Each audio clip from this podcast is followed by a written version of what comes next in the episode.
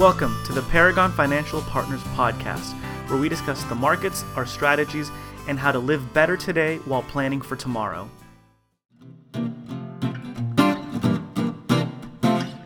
Hello, and welcome to the Paragon podcast. I'm Elian Mendoza, and I'm here with Evan Shorten, the firm's founder and principal. Hello, I want to thank everyone who listens to our podcast and for tuning in. If you're just listening for the first time, I encourage you to subscribe. You can do so via the Apple Podcast app or Stitcher Radio. Lastly, if you'd like to view more of our content, please visit us at paragonfinancialpartners.com forward slash insights. So, every once in a while, we post about how investors can deal with negative sentiment and volatility. Being able to handle the ups and downs of the markets is important for long term success and staying on track with your financial goals. While there hasn't been a strong market decline in a few months, there sure is a lot of mixed sentiment going on around, and it changes weekly. One week, we're reaching all time highs, and the bull market has no end in sight, while the next week, it's about the oncoming earnings recession and how everything is ready to drop 20%. One week, the focus is on how rate cuts will trigger the next recession, and the next is how rate cuts are going to lift the economy. The reality is, while everyone has an opinion to bombard you with, no one really knows what's going to happen. So, with that, let's go over a few different ways to help you stay sane and clear headed. Evan?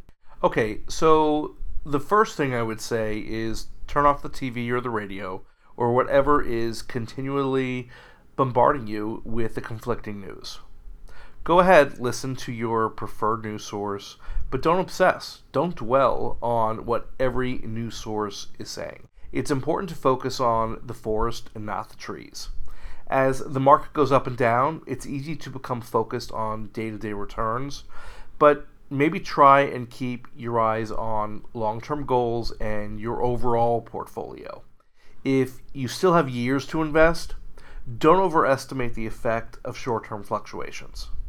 Along with staying focused on your long term goals, have a plan in place. While it's important to be diversified and to balance your risk level in advance, diversification doesn't guarantee against losses. Making a plan that dictates how frequently you're going to rebalance your portfolio, when you're going to take profits, or when you're going to harvest losses is going to help you navigate uncertain times. Also, along with having a plan in place, you should know what you own and why you own it yes, you should periodically evaluate why you originally bought a specific investment and if that reasoning is still valid. This is going to help you navigate turbulent times. So, for example, seeing a position you truly believe in go down in value shouldn't bother you too much, and knowing why you hold it may prevent you from making emotions based trading decisions.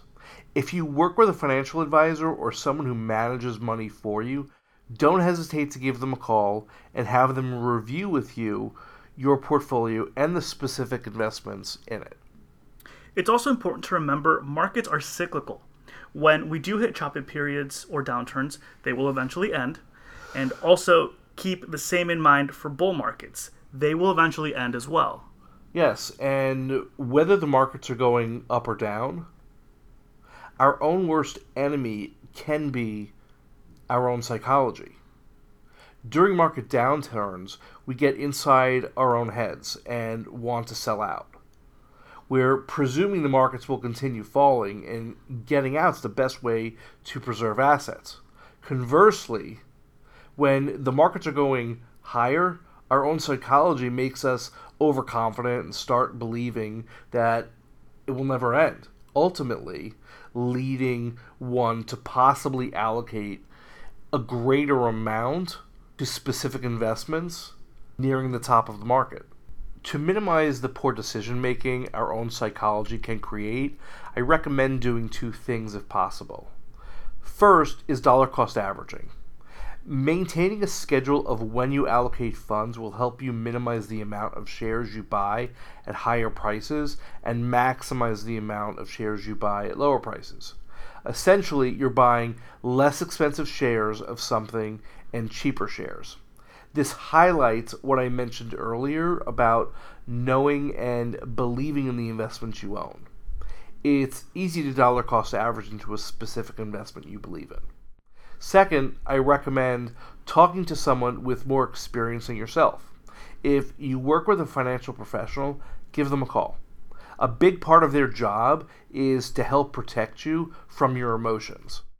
Okay, great. I think we touched on a few important points in this episode. You're always going to be bombarded with optimistic and bleak news at the same time, and it's going to get in your head if you listen to too much of it. Don't forget, positive news can be just as dangerous to us as negative news by creating a false sense of comfort.